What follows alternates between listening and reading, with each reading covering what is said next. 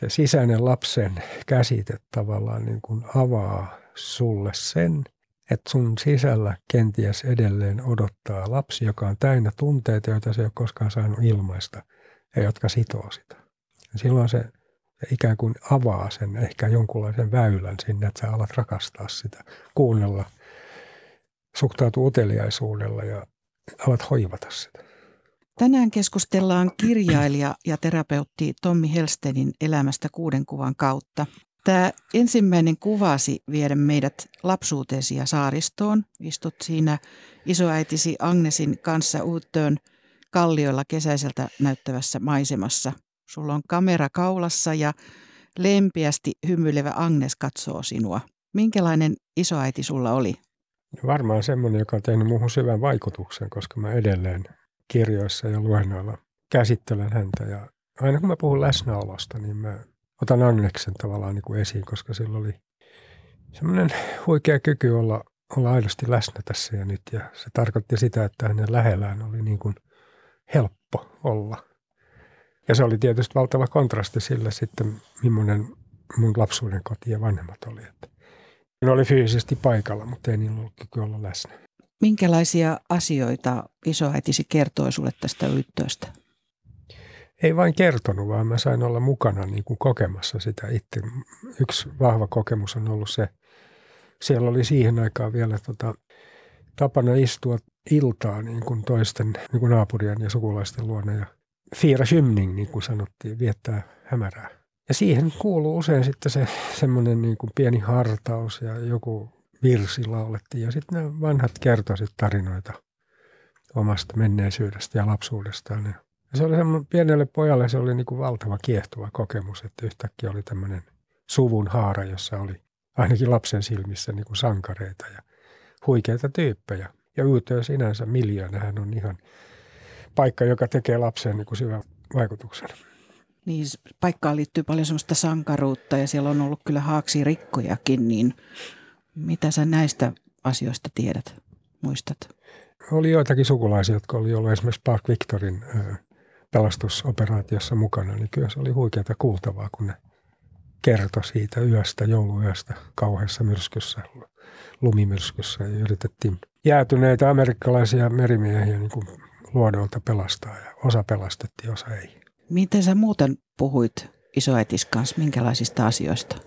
Öö, Te puhuitte ruotsieksi niin? Joo. Hän oli semmoinen myhäilevä, semmoinen niin kuin hyvän tuulinen, valtavan positiivinen ja iloinen.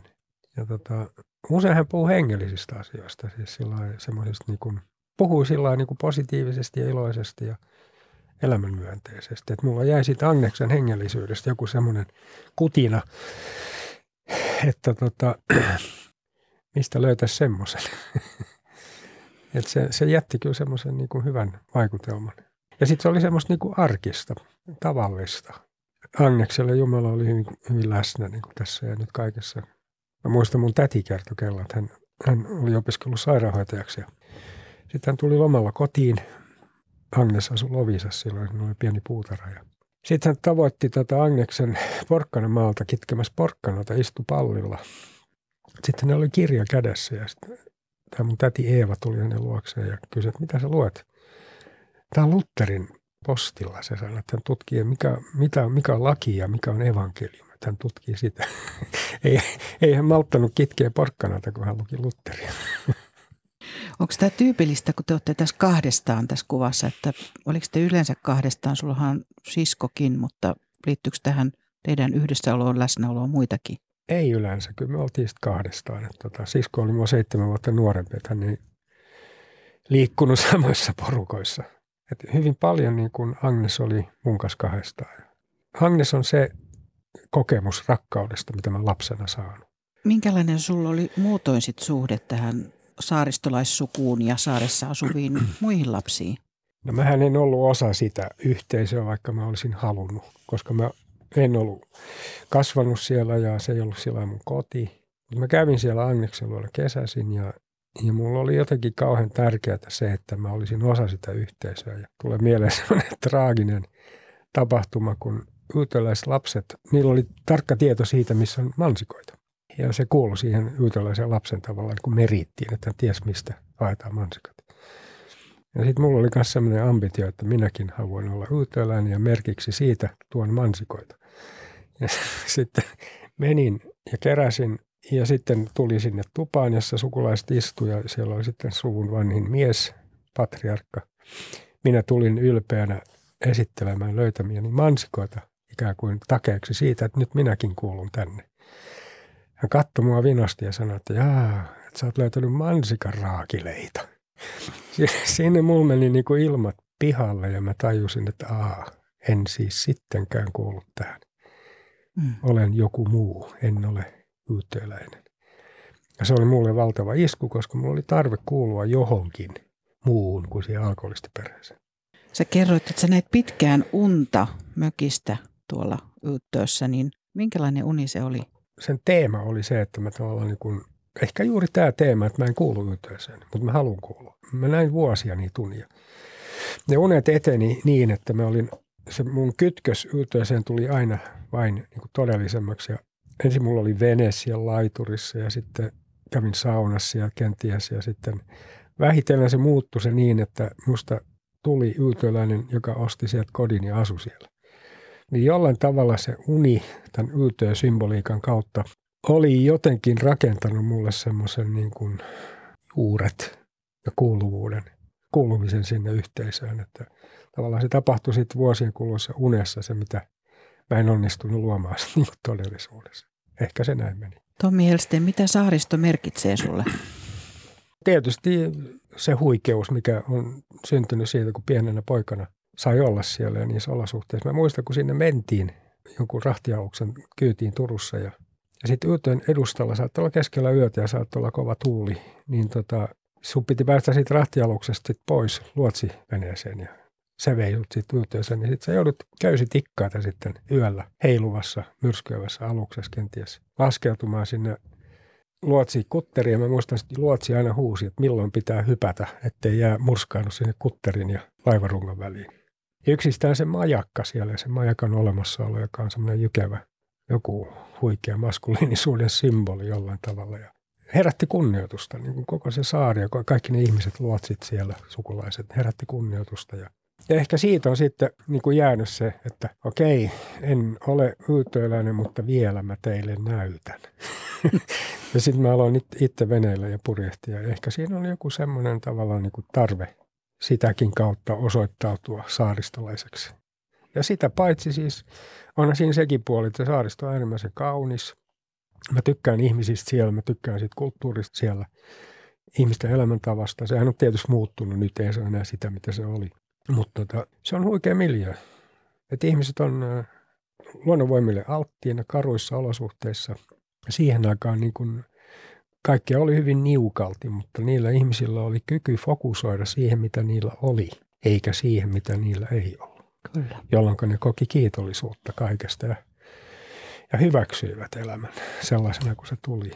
Ja se johti myös semmoisen kykyyn olla läsnä oikeasti tässä, koska tässä hetkessä ei ollut mitään vikaa. No sä olit vain 14-vuotias poika, kun tämä hyvän tahtoinen Agnes, isoäiti, kuoli, niin miltä se sitten tuntui, kun hän lähti? Se oli yhtä raju kokemus kuin, kuin se, kun meiltä kuoli kissanpentu. siis lapsen maailmassa se oli aivan mieletön niin kuin menetys, kissanpentu, johon mä olin ihastunut ja hoivannut sitä, kun se kuoli kissaruttuun isoäidin kuolema oli yhtä raju iskuvaksi. Nyt tietysti kuulostaa ja hullut sanoa näin, mutta se oli lapsen maailmassa, niin se oli se, mikä ei voi tapahtua, niin se tapahtui. Kuoleman lopullisuus on just niin kuin, se on varmaan niin kuin ainoa vastoinkäyminen ihmisen elämässä, joka, joka on peruuttamaton. Toinen kuvasi on tuiman näköisestä isästäsi. Kuva on mustavalkoinen ja taustalla näkyy metsää. Siinä on kai kaadettuja puita. Helke isäsi seisoo siinä lippalakki päässä ja sanomalehti kädessä. Tiedätkö Tommi Helsteen, missä tämä kuva on mahdettu ottaa? Joo, kyllä tämä on otettu siis hänen kodissaan, jossa hän asui sitten avioeron jälkeen ja raitistuttuaan. Ja siellä Tessioilla Lovisan edustalla. Ja tämä sanomalehti ei ole tässä siksi, että hän lukisi sitä, vaan hän oli tämmöinen kalasavustaja. Ja hän varmaan niin kuin joko käytti sytykkeenä tai mitä hän nyt kääri kaloja tuohon sitten Mutta ilme ei kyllä ole tuima, koska mä tunnen hänet. Hän oli kaikkea muuta kuin tuima. Anteeksi. Hyvin lepposa mies. Minkälainen isä sulla oli? No se riippuu siitä, että mitä vaihetta, milloin hänen, häntä tutkitaan, että mikä se elämänvaihe on. Että silloin kun hän joi, hän joi lähes 30 vuotta vissiin, vuosikymmeniä päivittäin humalassa, niin silloin eihän, eihän mulla ollut mitään isää. Eihän se ollut, niin kuin, ei se ollut läsnä. Se oli, se oli jossain siellä sumuissa. Mutta silloin kun, kun tota, tapasin hänet sitten niin kuin muutaman kerran selvinpäin, kun hän oli Seutulassa lusimassa rattijuoppoudesta tai hoidossa Järvenpään sosiaalisairaalassa, niin mä näin semmoisen niin vilahduksen siitä, että kuka se niin kuin on. Ja se oli hyvin erikoinen kokemus nähdä siis, että aa, tommonenko hän on, koska hän oli ihan erilainen. Ja samalla niihin kohtaamisiin liittyi se jonkunlainen niin kuin aavistus tai tieto, että tämä on nyt tilapäistä, että hän on tässä. Kohta hän taas katoaa. Sitten hän, hän lopulta sitten raitistui niin kuin aivan juotuaan itsensä ihan siis kerta kaikkiaan niin kuin mielisairaaksi.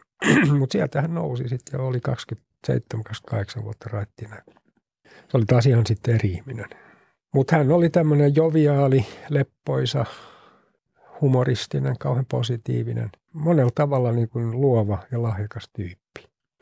No lapsuutes koti siellä Lovisassa, niin siellä vanhemmillas oli valokuvausliike ja sun lapsuuden perheessä te, teitä oli kaksi lasta, sinä ja seitsemän vuotta nuorempi, Joo, nuorempi nuorempi, sisko. Joo. Minkälainen poika Tommi oli kouluikäisenä? Mä olin va- valtavan vilkas ja semmoinen niin kuin, ehkä jollain, jollain tavalla semmoinen kaveriporukassa keskeinen hahmo. Ja ei ollut koskaan mitään kouluongelmia eikä kukaan mua kiusannut. Mä menestyin koulussa aika niin kuin helposti, että ei ollut mitään semmoista. Kouluajan mä muistan ihan semmoisena, että se oli ihan ok aika. Sitten 4-15-vuotiaana mulla alkoi sitten tapahtuu jotain, että varmaan se johtui siitä murrosiasta ja, ja sitten siitä perheen alkoholismista, että tota, voin huonosti ja valtava semmoinen niin kuin turvattomuus ja pelko ja häpeä. Ja musta tuli semmoinen niin kuin, sosiaalisesti kauhean jännittynyt ja, ja semmoinen, mä olin aina jossain roolissa. Mä en tiennyt, mitä se on, että olla oma itsensä, koska mä en tiennyt, kuka mä oon. Mä yritin aina tehdä vaikutusta, jos en hyvällä, niin pahalla. Tavallaan niin kuin mä katosin ihmisiltä ja myöskin itseltäni, että mulla ei ollut kykyä olla totta. Miten vanhemmat kohteli sua? No ne tarvi mun apua, tukeutui muuhun, varsinkin äiti. Mä olin antanut joku semmoisen vaikutelman, että mä oon vi- filosofinen ja fiksu ja viisas. Ja, niin musta tuli semmoinen, jota äiti varsinkin niin kuin tarvitsi ja keskustelukumppani ja semmoinen, mitä hän ei isältä niin kuin saanut. Niin sä oot kertonut Tommi Helsteen, että sä olit niin sanottu pannuhuoneterapeutti. Jouduit selvittelemään vanhempies välejä ja sitä tuskaa, mitä siinä oli. Niin mistä se oikein johtui, että just äiti halusi uskoutua sinulle murheissaan? No koska sillä ei ollut ketään muuta. Mä olin vanhin lapsi ja jotenkin sitten meidän kemiat kenties toimi, että hän koki mut läheiseksi ja, ja tota, luotti muhun ja, ja mä olin olevinaan sitten kauhean viisas. Jostain syystä siis se pannuhuoneterapeutti tulee siitä, kun keskusteluja sitä äidin ja isän kanssa käytiin paikassa, joka ei sisältänyt niin kuin draamaa ja joka oli hiljainen ja vähän erillinen siitä talosta. Niin se oli pannuhuone. Sitten mulla oli siihen aikaan yksi tyttöystävä, jonka vanhem, vanhemmalla siskolla oli jotain ongelmia, niin tämä tyttöystävä lähetti siskonsa sinne pannuhuoneeseen. Mä avasin oven ja astuin sisälle ensimmäinen asiakas. Siinä me käytiin sitten syvällisiä keskusteluja öljypolttimon kodikkaasti huristessa. ja sitten todennäköisesti ja istunto oli niin tehokas, että tämä tyttö sitten parani kokonaan, koska hän ei tullut koskaan takaisin pannuhuoneeseen.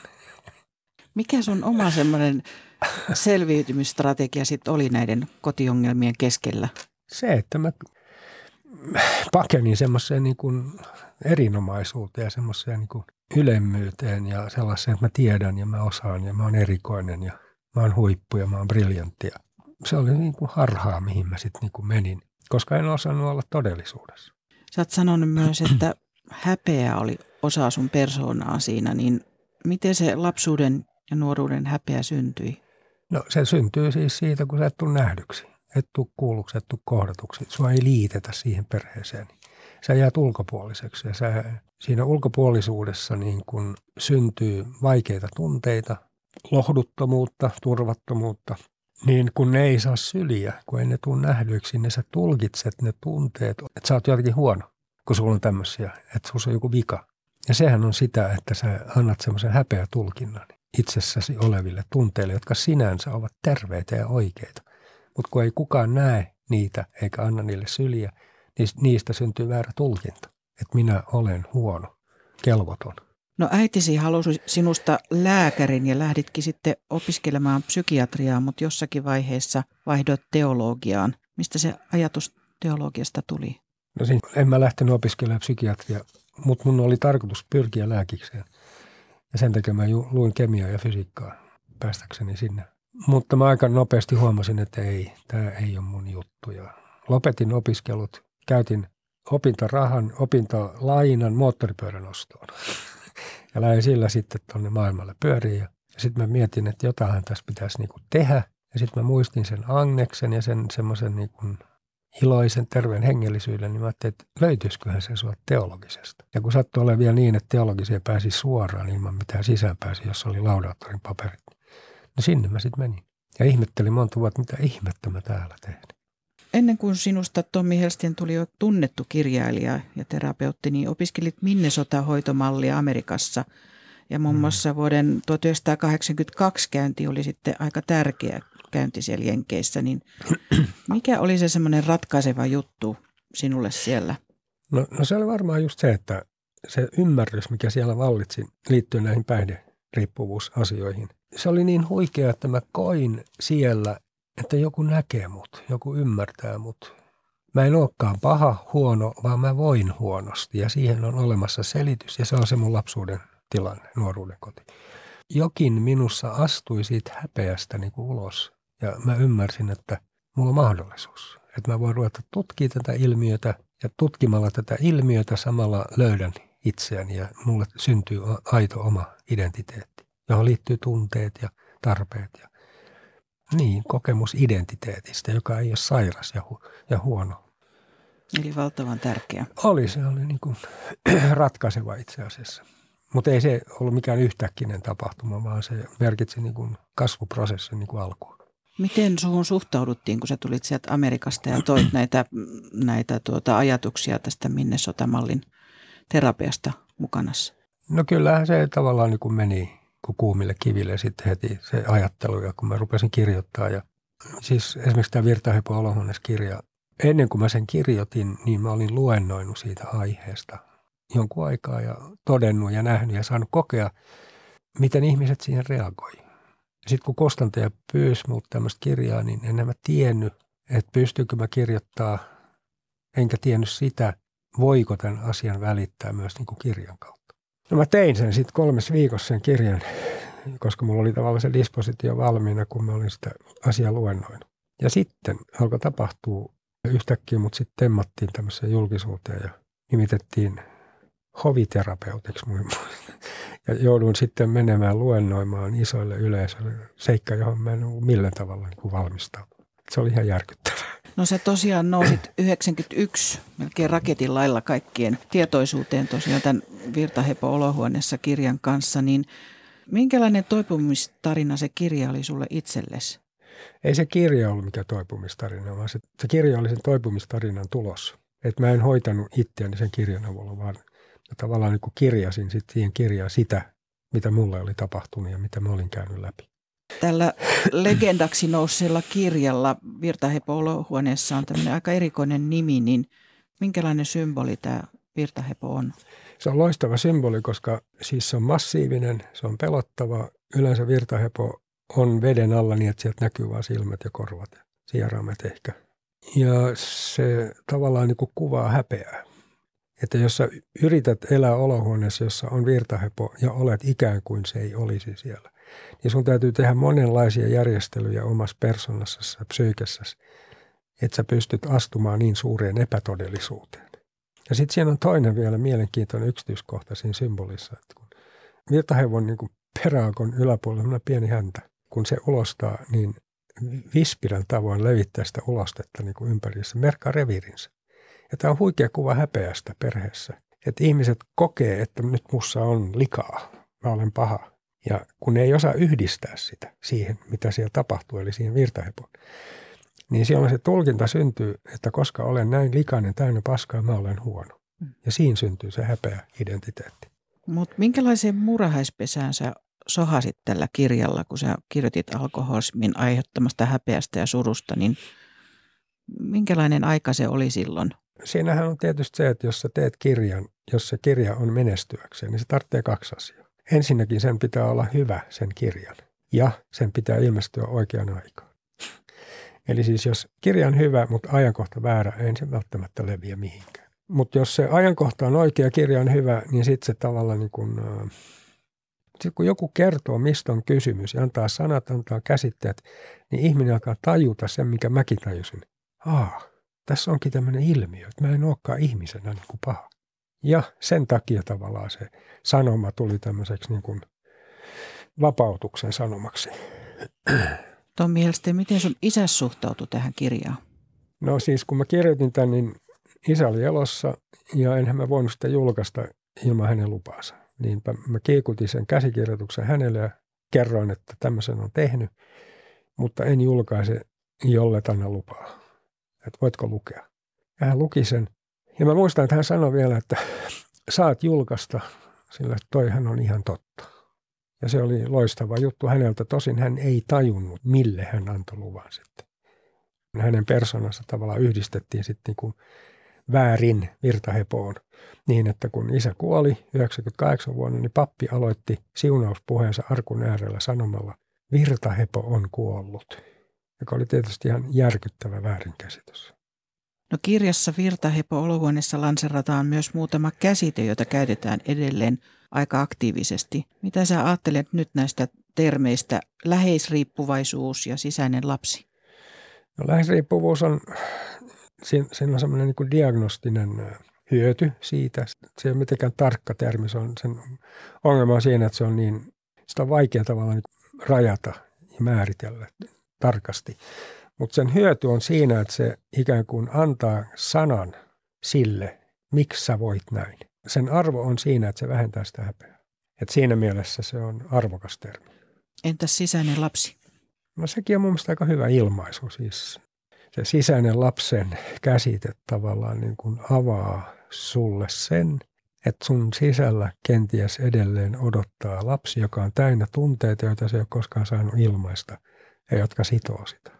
Ja silloin se, se ikään kuin avaa sen ehkä jonkunlaisen väylän sinne, että sä alat rakastaa sitä, kuunnella, suhtautua uteliaisuudella ja alat hoivata sitä. Tänään on kuuden kuvan vieraana kirjailija ja terapeutti Tommi Helsteen, joka on antanut meille kaikille sekä luennoillaan että kirjoillaan valtavasti rakennuspalikoita elämän karikoissa selviytymiseen. Kolmannessa kuvassa hymyilet leveästi seisot työmaata kuvaavien liikennemerkkien edessä vuonna 1998. Kuva liittyy itse asiassa TV-ohjelmaan Tänään töissä. Kun tämä 90-luku koitti, niin se oli luennoinut jonkun aikaa alkoholistiperheen häpeästä. Just tämän klassikkoteoksen Virtahepo olohuoneessa kirjan jälkeen, kun se ilmestyi, niin ihan jokainen halusi päästä kuuntelemaan sua. Kerroit tosiaan, että sulla oli jonkinlainen luentokauhu aluksi, kun seisoit mm. ihmisten edessä, niin mistä se johtui? No tietysti siitä, että syvällä mun rakenteessa oli tämmöinen niin kuin riittämättömyys ja semmoinen huonous ja häpeä siis. Ja sen päälle oli rakentunut sitten tämmöinen niin kuin tarve olla briljantti ja huikea. Ja kun nämä molemmat ääripäät sitten oli mussa, niin tietysti pelotti asettua ihmisten eteen, koska oli olemassa riski, että mä en olekaan briljantti, vaan huono, kelvoton. Niin silloin se pelotti. Miten mennä ihmisten eteen ja, ja varmistaa se vaikutelma tosi huikeasta briljantista tyypistä, koska se ei ollut totta. niin totta kai se sitten pelotti sä luennoit edelleen ja pidät hyviä puheita, niin minkälaista se työ on tänä päivänä? No tietysti erilaista, koska ei mulla enää mitään pelkoa. Että. Ja se, että ei ole pelkoa, niin se johtuu siitä, että mulla on nyt niin kuin kyky olla läsnä tässä ja nyt. Kaikki on hyvin. Ja mä oon ilmassut sen asian niin, että ensimmäinen edellytys päästä läsnäolon tilaan on rohkeus menettää kontrolli. Eli kun mä oon avuton, osaamaton, totta, niin ei mun mitään huolta, koska mä oon jo kaiken tavallaan niin menettänyt. Ja silloin, kun mä oon läsnä tässä ja nyt, niin mä satun olemaan paikassa, joka avautuu ylöspäin. Suppilon tavoin ylöspäin. Ja silloin sieltä ylhäältä tulee aina kaikki se, mitä mä tarvitsen. Ei ole hätää, kaikki on hyvin. Ja mä oon hyvin levollinen, kun mä menen niin sit ihmisten eteen. Niin kuin ennen oli, niin kuin, että ei, että mä oikeasti mä pari kertaa mä että mä juoksen pois täältä, pakenen. Luentopaikalta. Niin, että se oli niin hirveätä. Ja muistan yhdenkin semmoisen hetken, mä olin, se oli ihan silloin alkuaikana, mä olin Järvenpäähän tulossa johonkin luennoimaan ja mä en tiennyt mikä se on se paikka. Osoittaa urheiluhalliksi. Ja sitten kun mä olin niin peloissa, niin mä, mä olin aina ajoissa, jotta mä, mä ehdin mennä ulos sitten jotenkin rauhoittumaan ja, ja näin. Ja sitten mä ihmettelin, että täällä on varmaan joku muukin tilaisuus, kun tulee bussilasteittain ihmisiä. mä ajattelin, että se on se, mihin mä menen, niin siellä on varmaan joku 30 ihmistä mutta sitten se ei ollutkaan niin, niin kun mä tajusin, että bussilasteittain tulevat ihmiset tulee tänne kuunnellakseen mua, se oli se hetki, jolloin mä päätin, että en mene. Ja kuitenkin menit. No mä menin. Tommi Helsteen, sä käytät itseäsi ja omia kokemuksiasi tosiaan esimerkkeinä, kun opastat muita, niin onko se semmoinen oman kokemuksen jakaminen koskaan kääntynyt sua vastaan? Mitä sekin voisi tarkoittaa? Siis vähän en en jaa mitään muuta kuin semmoista, mitä mä oon jo niin kuin käsitellyt, jotka on integroitunut mun niin kuin persoonaan. Ja ne on muuttunut asioiksi, oltuaan aikoinaan ehkä vaikeita asioita, mutta kun niitä käsittelee, niitä kohti menee ja niitä työstää, niin ne muuttuu asioiksi. Ja kun ne on muuttunut asioiksi, niin niistä on helppo puhua. Mutta julkisuudessa on kuitenkin muitakin terapeutteja, joiden työkalupakeissa on apua ja ongelmien ratkaisuun, mutta sä oot kuitenkin se, joka on testannut ne omat työkalus tavallaan. Miten ihmeessä Tommi Helsteen sua jos sitten enemmän huomioitu ja palkittu runsaasti kaikesta siitä, kun sä oot Aulisti auttanut meitä kaikkia? En tiedä. Aikoinaan mä sitä mietin aika paljon, aika erikoista, koska tota, kun mä tapaan siis kymmeniä tuhansia ihmisiä, lukijoita ja yleisöjä ja mä kuulen ja tiedän, että mä tavallaan istun tämmöisen hiljaisen kansanliikkeen päällä. Mä tiedän, että se on näin samanaikaisesti virallisesti mua niin kuin ei ole olemassa. Kaikki nämä tämmöiset niin kuin viralliset palkitsemisjärjestelmät, niin ei ne niin kuin näe minua. Ehkä se johtuu siitä, että mua ei myöskään voi niin kuin lokeroida.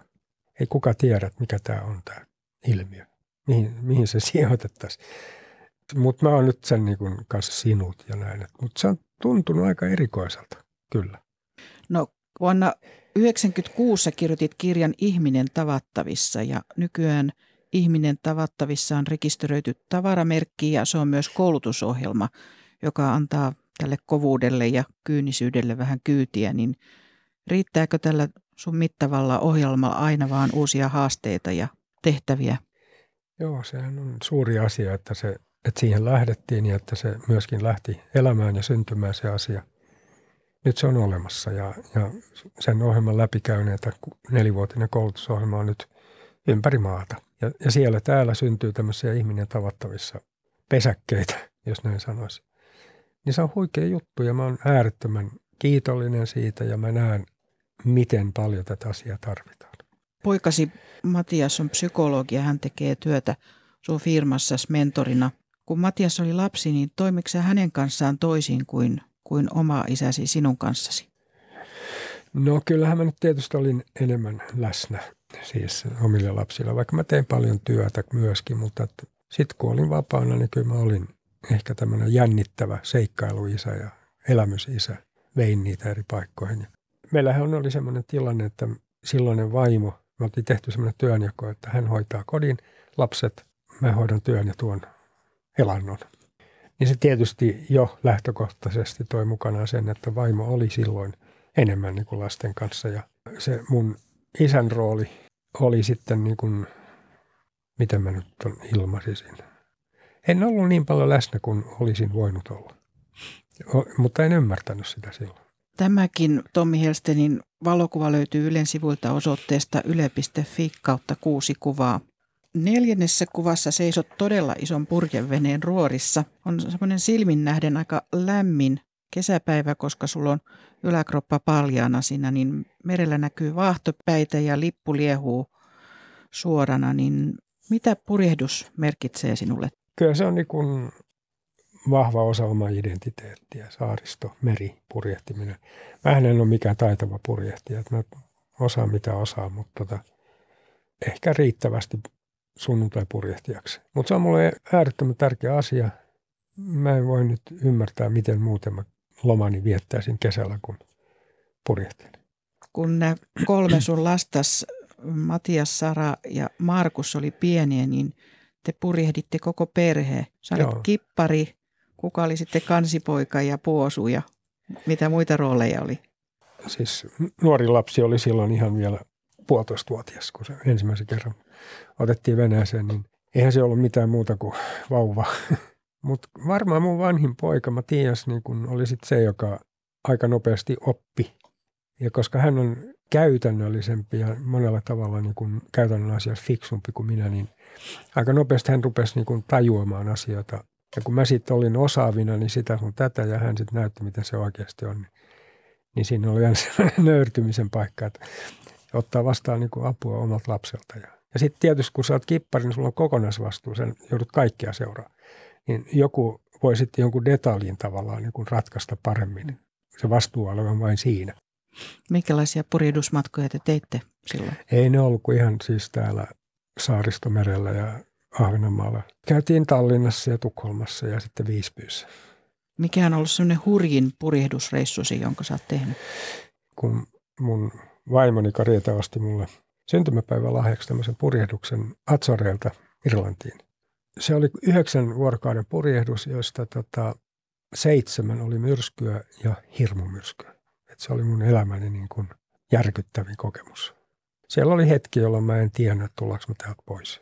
Jotenkin semmoinen niin kuoleman tuhon läheisyys oli, oli siinä ja, ja mä olin merisairas koko sen matkan seitsemän vuorokautta siitä, joka teki sen, että mä olin aika lailla, mä pystyin hoitamaan niin kuin kansivahdin ja ruorin, ruorissa olemaan, mutta sitten muuten vaan sitten oli niin kuin kuoleman kielissä, että se oli kyllä järkyttävä kokemus.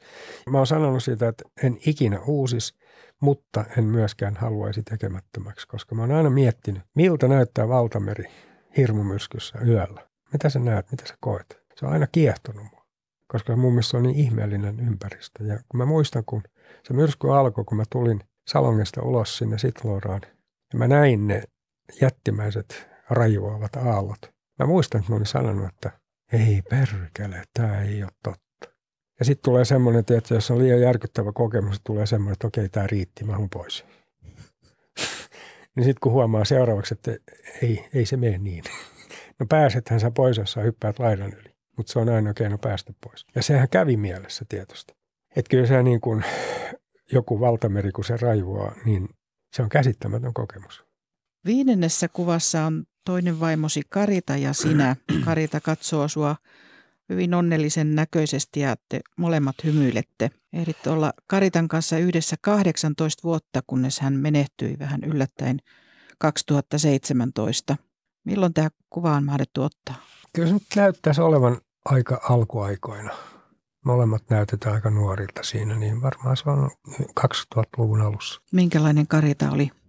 No, hän oli hyvin semmoinen pehmeä, rakkaudellinen, totuudellinen, rohkea, humoristi ja hyvin semmoinen niin kuin aito.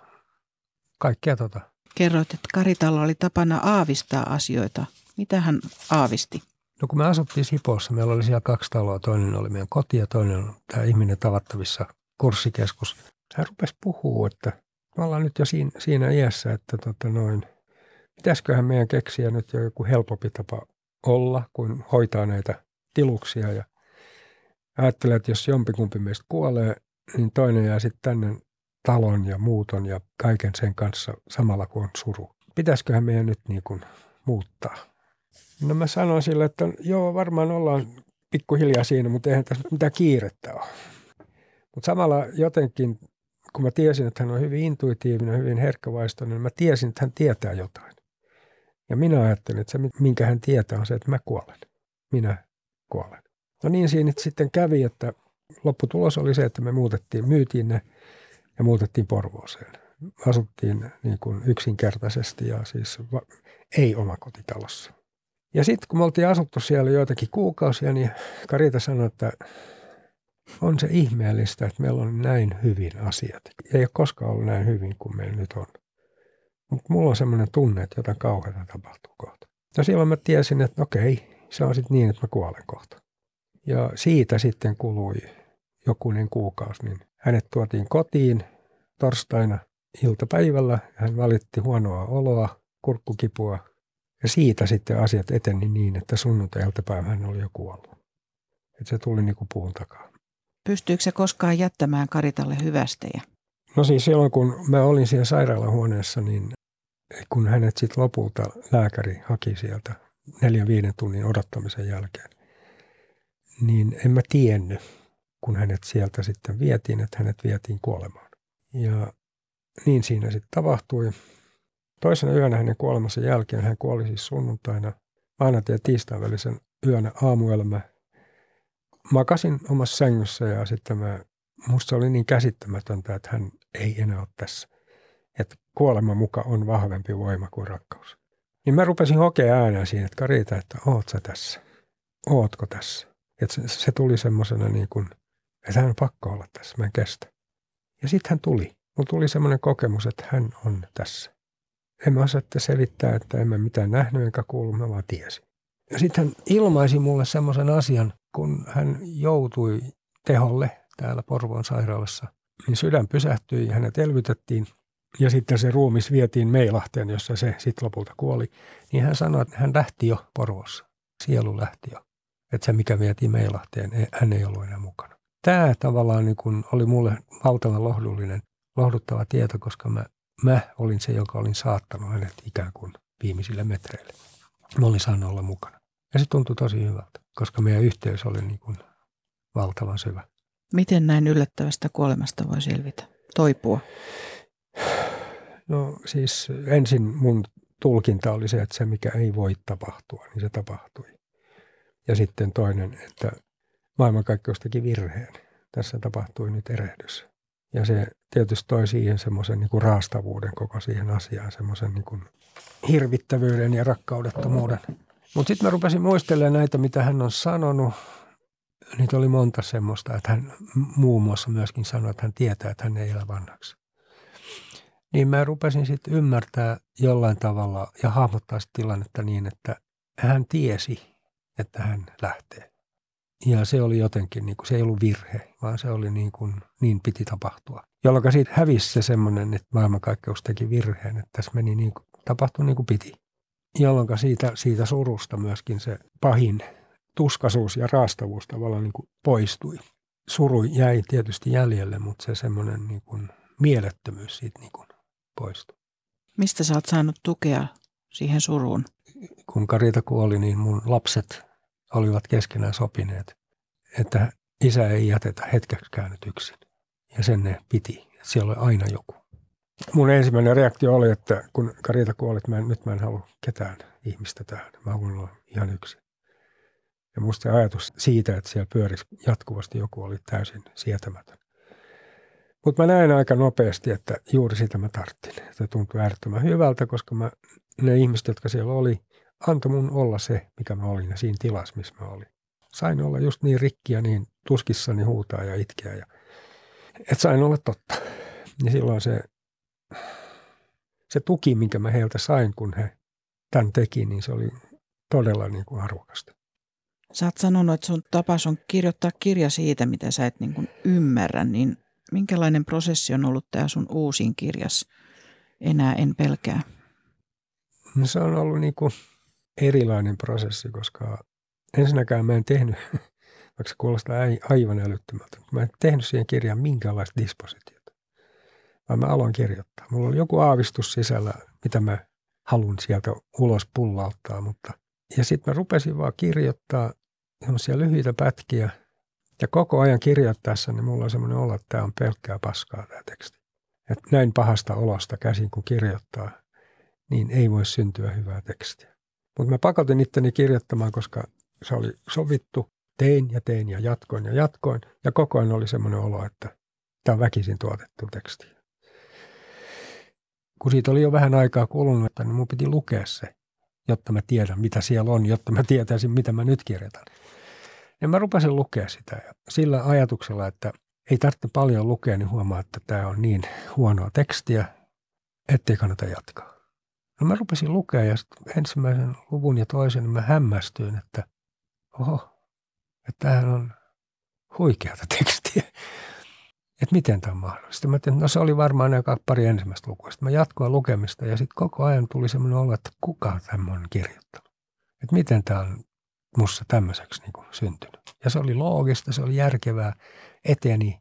Seuraava kappale rakentui edellisen varaan ja se eteni koko ajan niin, että mä huomasin, että tämähän on huikea kokonaisuus. Tuntui älyttömältä, että mä sanon näin itse, mutta kun se oli mulla niin aivan erilainen tavallaan se ajatus siitä kirjasta. Ja kun mä kiikutin sen sitten kustantajalle, no saa nähdä miten ne sanoo. Mulla on pitkäaikainen yhteistyökumppani, kustannustoimittaja tuota Ulla Salmi kirjapajassa. Hän antoi sitten loistavaa palautetta ja yksi asia, mikä hän sanoi, että tämä on järkevää ja tämä pysyy hyvin kasassa. Mä ajattelin, että miten tämä voi pysyä kasassa ilman mitään dispositiota. Mutta se palaute, minkä mä oon nyt siitä kirjasta saanut ja saan jatkuvasti, on sen kaltaista, että mä tiedän, että tämä kenties on mun tärkein kirja. Se, miten ihmiset siihen reagoi ja mitä se saa aikaan, on hämmästyttävää. Sä lanseerat siinä kirjassa Enää en pelkää, niin uuden termin taivas ikävä. Mitä se no. tarkoittaa? No se tarkoittaa sitä, että, että kun ihminen hakee lähestyy omaa identiteettiä, kysyy sen kysymyksen, että kuka mä olen, kuka mä olen, niin hän ei saa siihen vastausta ennen kuin hän alkaa aavistaa mysteerisen luonteensa, oman selittämättömyytensä. Siis sen, että jokin minussa ei kuulu täysin tähän maan päälle. Minussa on joku ulottuvuus, joka on jotain muuta. Ehkä ilmenee tämmöisenä niin kuin, tavallaan taivas ikävänä, että sä aavistat jotain, jossain on jotain – Sä et tiedä, mitä sä aavistat, mutta sä jollain tavalla alat ymmärtää, että tässä ei ole kaikki. Kirjan takakannessa on tosi kaunis lause. Kun sinulle puhutaan rakkauden kieltä, alat syntyä siksi, joka olet. Onko tämä kyse totuuden löytämisestä? Ihminen syntyy omaksi persoonaksi vain sitä kautta, että hän uskaltaa olla totta. Haavoittuva, heikko, raadollinen, keskeneräinen, tunnustaa tavallaan niin kuin syntinsä – niin, niin tavallaan niin kuin sitä ei voi tehdä, jos ei samalla jostain lue rakkautta. Eli sen, että saat olla keskeneräinen, saat olla heikko, saat olla riittämätön, sillä juuri riittämättömänä sä riität. Niin silloin sen edellytys, että uskaltaa olla totta, on se, että totena oleminen on turvallista. Ja se on turvallista vain siellä, missä ihmisyyttä syvästi kunnioitetaan, eli siis rakkaudessa. Tommi Helsteen, nyt sä olet kertonut viidestä kuvasta elämäsi varrelta. Mikä on kuudes kuva, semmoinen tulevaisuuden kuva, minkä sä haluat vielä nähdä? Jostain syystä mulla on semmoinen olo. Ja ollut jo hyvin pitkään. Kun mä oon testannut tavallaan sekä Suomessa että Ruotsissa ja joissakin muissa maissa tämmöisen filosofian, tämmöisen ajattelun relevanssin länsimaisessa kulttuurissa, näissä maissa. Ja mä oon ollut bestseller Suomessa ja Ruotsissa ja mä oon niin kuin nähnyt, miten ihmiset näihin ajatuksiin tarttuvat ja mikä merkitys niillä on. Niin on mulla ollut sellainen ajatus, että olisiko mahdollista sitten, että jos tämä näissä kulttuureissa on näin huikean resonanssin saavuttanut, niin voisiko se tapahtua myös muualla? Että riittääkö tämän asian kantavuus ja painavuus niin, että se jopa olisi globaali ilmiö? Niin tätä mä niin kuuntelen, että syntyisikö jossain semmoinen väylä tai rako, jota kautta nämä lähtisi leviämään sitten vähän laajemmin.